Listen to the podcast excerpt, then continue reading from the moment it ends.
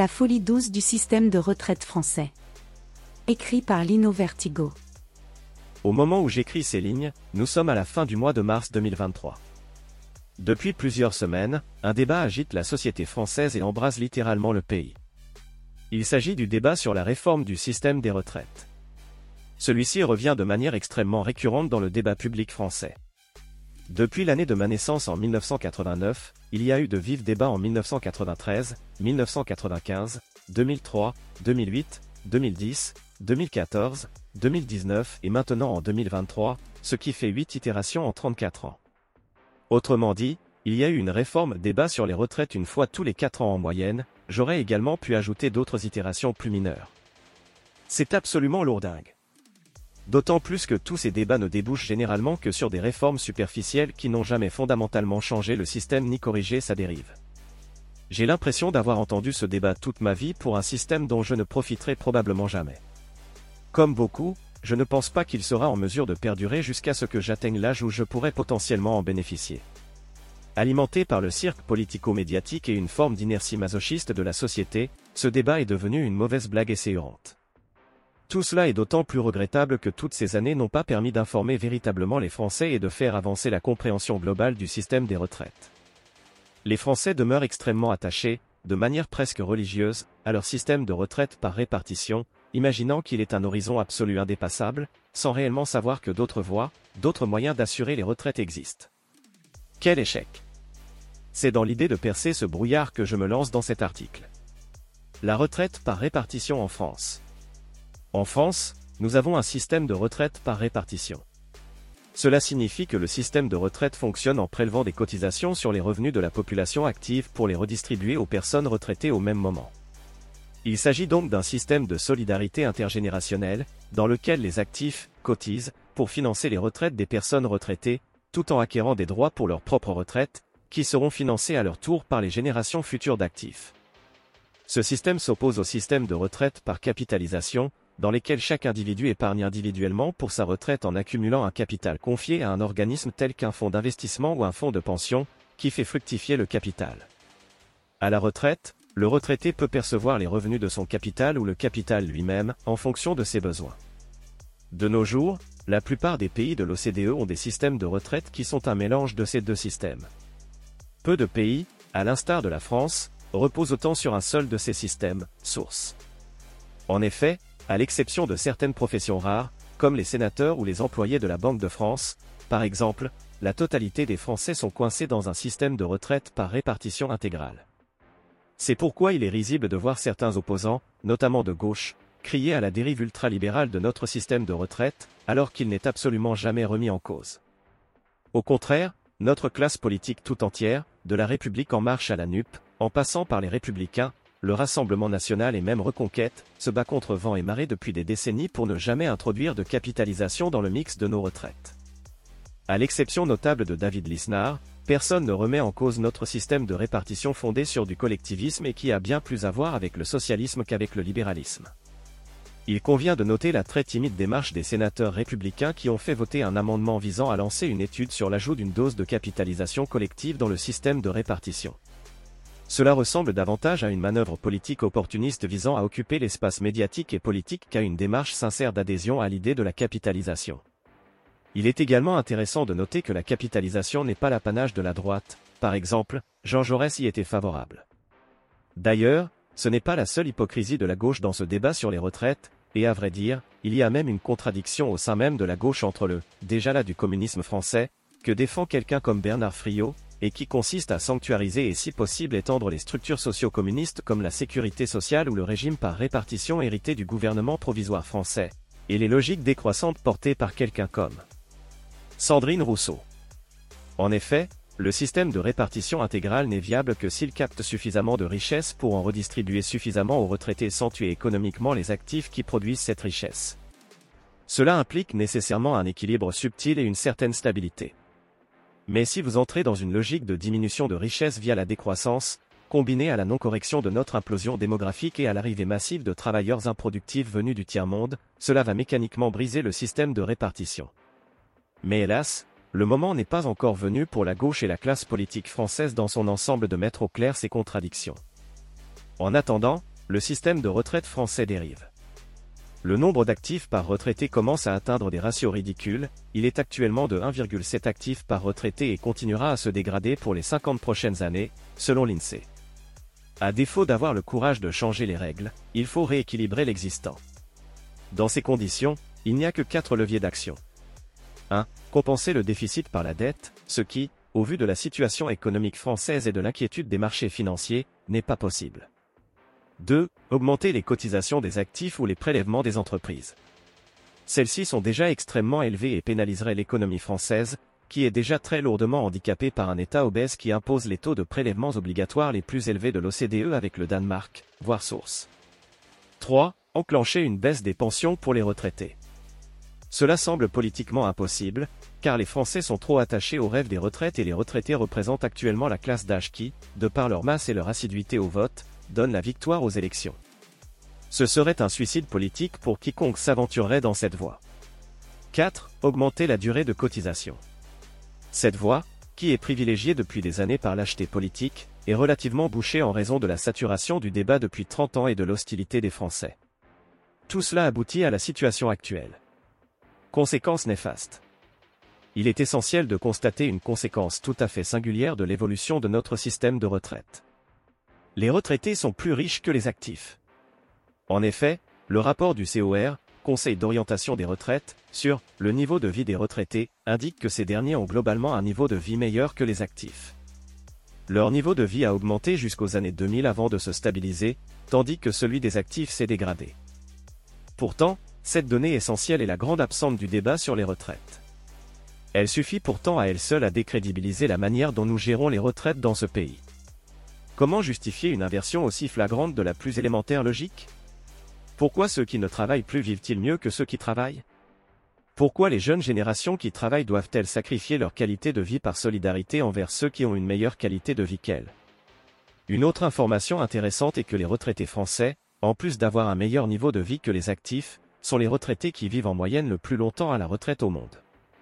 Les Français vivent en effet 23 ans en moyenne à la retraite, pour un salarié français né en 1963, contre 15,9 ans pour les Allemands, 18,5 pour les Italiens, etc. Source. La solidarité intergénérationnelle qui est la base de ce système s'est retournée. Les actifs se sacrifient alors que ce sont eux qui doivent assurer l'avenir. La solidarité intergénérationnelle obligatoire via le système par répartition est devenue un sabotage intergénérationnel obligatoire. Tout cela aboutit au fait qu'une part très importante des richesses du pays est consacrée aux retraites. En 2021, la France a consacré 14,5% de son PIB au financement de son système de retraite, alors que la moyenne de l'OCDE est de 7,7% et qu'elle n'est que de 5% aux Pays-Bas, par exemple. Seules l'Italie et la Grèce font pire que nous, avec 15,9% et 15,7%. Cela représente une énorme somme d'argent qui n'est pas investie pour l'avenir de notre pays, notamment dans la recherche, les infrastructures, l'éducation. En plus d'affecter la vie des travailleurs actifs, nous sacrifions également l'avenir de notre nation pour financer ce système de retraite. Sommes-nous réellement prêts à faire autant de sacrifices? Est-ce raisonnable? Le pire dans cette situation, c'est que ce système n'est même pas efficace et entraîne une perte d'argent pour les retraités. Il serait en effet possible d'avoir de retraites encore meilleures grâce à la capitalisation, comme le souligne Fergan Aziari dans un article pour Le Point. Il est vrai que les seniors les plus pauvres sont les plus dépendants de la répartition mais ils auraient tort de lui témoigner la moindre gratitude. Selon l'INSEE, le revenu annuel net de l'ouvrier moyen s'élevait à 22 260 euros en 2020, soit 1855 euros par mois. Il verse mensuellement 677 euros de cotisation pour le financement des retraites, soit 341 000 euros de cotisation versées pendant 42 ans de vie active en l'absence d'évolution de carrière. Le simulateur de BNP Paribas Cardiff suggère que ce profil, né en 1993 et qui a commencé à sa vie active à 24 ans, devra travailler jusqu'à 66 ans pour obtenir une pension de 1430 euros par mois dans le cadre de la répartition. S'il vit jusqu'à 85 ans, il touchera 326 000 euros au cours de sa retraite. Un montant inférieur aux sommes cotisées. Combien aurait-il obtenu s'il avait capitalisé ses cotisations? Dans le capital au XXIe siècle, l'économiste socialiste Thomas Piketty estime que le rendement pur du capital, entre le XVIIIe et le XXIe siècle, osciller autour d'une valeur centrale de l'ordre de 4 à 5% par an, ou plus généralement dans un intervalle compris entre 3 et 6% par an, en France et au Royaume-Uni. Il soutient par ailleurs que l'emploi d'intermédiaires financiers procure souvent des rendements plus élevés que cette moyenne.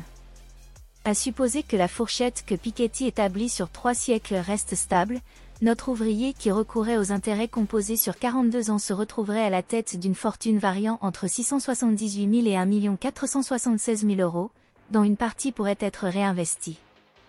À la différence des miettes que procure la répartition, ce patrimoine s'obtiendrait sans laisser le moindre fardeau fiscal à ses descendants. Fergan Aziari. De plus, comme expliqué précédemment, le blocage politique que nous vivons a des effets néfastes. Cette impossibilité de changer entraîne des débats récurrents qui exaspèrent la population et la radicalisent dans une position intransigeante en faveur du maintien du système actuel. Cela décrédibilise et use également la classe politique. Au final, l'exécutif en vient à utiliser de manière franchement discutable des politiques anti-parlementaires, détournement de l'utilisation de l'article 47.1 et recours au 49.3, pour faire passer une simple réforme paramétrique, ce qui transforme cette réforme mineure en crise institutionnelle. Tout cela contribue à alimenter un cercle vicieux sans fin dans la gestion du système français de retraite par répartition. En résumé, notre système de retraite n'est pas optimal, il nous empêche d'investir dans l'avenir, handicape notre compétitivité, et inverse les rapports de solidarité entre les générations. Tout cela génère du ressentiment et des crises politiques qui, à long terme, affaiblissent les institutions politiques du pays. Je n'y vois pratiquement que des désavantages, même pour les retraités qui pourraient autrement bénéficier de pensions plus élevées. Une autre possibilité, une révolution de paradigme. Malgré ce tableau bien noir, il n'y a pas de fatalité. Nous ne sommes pas condamnés à reproduire sans fin ce cercle vicieux et à enfiler comme des perles les réformettes de notre système par répartition socialo-communiste. Pour y parvenir, il faut sortir du cadre du système purement par répartition et changer de paradigme en introduisant la capitalisation. Ce n'est pas simple et nous en sommes encore loin, car, comme je l'ai indiqué précédemment, rares sont les intellectuels à évoquer le sujet et dans la classe politique, seul David Lisnard milite depuis longtemps dans ce sens. Il faut être réaliste et comprendre que nous ne passerons pas du tout répartition au tout capitalisation. Il faudra donc tendre vers un système beaucoup plus mixte en introduisant une dose de capitalisation avec une retraite minimum et maximum pour tout le monde, tout en libérant le reste de l'argent. Cet argent pourra être investi dans des fonds d'investissement ou des fonds de pension qui pourraient notamment soutenir l'économie française, ce qui nous manque actuellement. Les Français se plaignent continuellement des fonds de pension américains qui achètent des entreprises françaises. Avoir des fonds de pension français pourrait en partie contrer ce problème et même devenir des éléments de puissance pour l'économie française.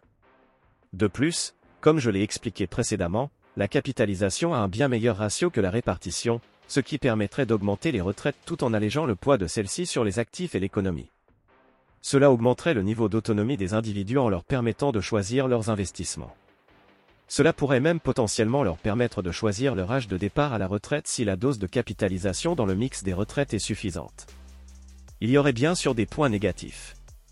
Certains vous diront qu'en cas de crise économique majeure, le risque est grand de voir une partie des retraites être réduite. Mais, lorsque vous regardez encore une fois les enquêtes sur les rémunérations de capitalisation sur les dernières décennies, vous voyez bien que ces diminutions sont temporaires et qu'au global l'augmentation des pensions avec la capitalisation est bien plus importante que pour la répartition. Il existe également des risques potentiels de défaut avec certains fonds de pension. C'est vrai, mais cela reste limité aux fonds de pension en question. Tandis qu'un risque de défaut total du système des retraites par capitalisation est également existant et toucherait l'ensemble des retraités français. La répartition présente donc un risque moins probable, mais beaucoup plus important. Comme le disait Jean Jaurès. La capitalisation peut servir très substantiellement la classe ouvrière. Avec la répartition, les retraites sont exposées à toutes les vicissitudes des budgets annuels. L'équilibre est bien plus assuré si elles reposent sur des valeurs solides et variées. Jean Jaurès. Enfin, certains pourraient dire qu'il existe un risque plus important d'inégalité au niveau des retraites dans un système par capitalisation. C'est vrai, mais je tiens à signaler qu'au global, les pensions de tout le monde devraient augmenter avec un tel système. Faut-il préférer que les retraités soient tous globalement plus pauvres mais plus égaux, ou tous plus riches mais moins égaux? Et est-ce que les inégalités sont si insupportables que nous devons nous condamner à rester accrochés à un système de retraite qui contribue à tuer notre nation? Ce genre de débat pourrait être élargi à toute la gestion de la nation dans son ensemble. De toute manière, Au vu de la courbe démographique, de notre niveau de dette et de notre compétitivité, nous serons tôt ou tard obligés d'en venir à la capitalisation d'une manière ou d'une autre, à moins que nous ne décidions de nous suicider jusqu'au bout en restant attachés à ce mauvais système de retraite. Cet audio vous a plu? Abonnez-vous à notre chaîne afin de recevoir tout notre contenu et soutenez-nous sur Tipeee, le lien est dans la description.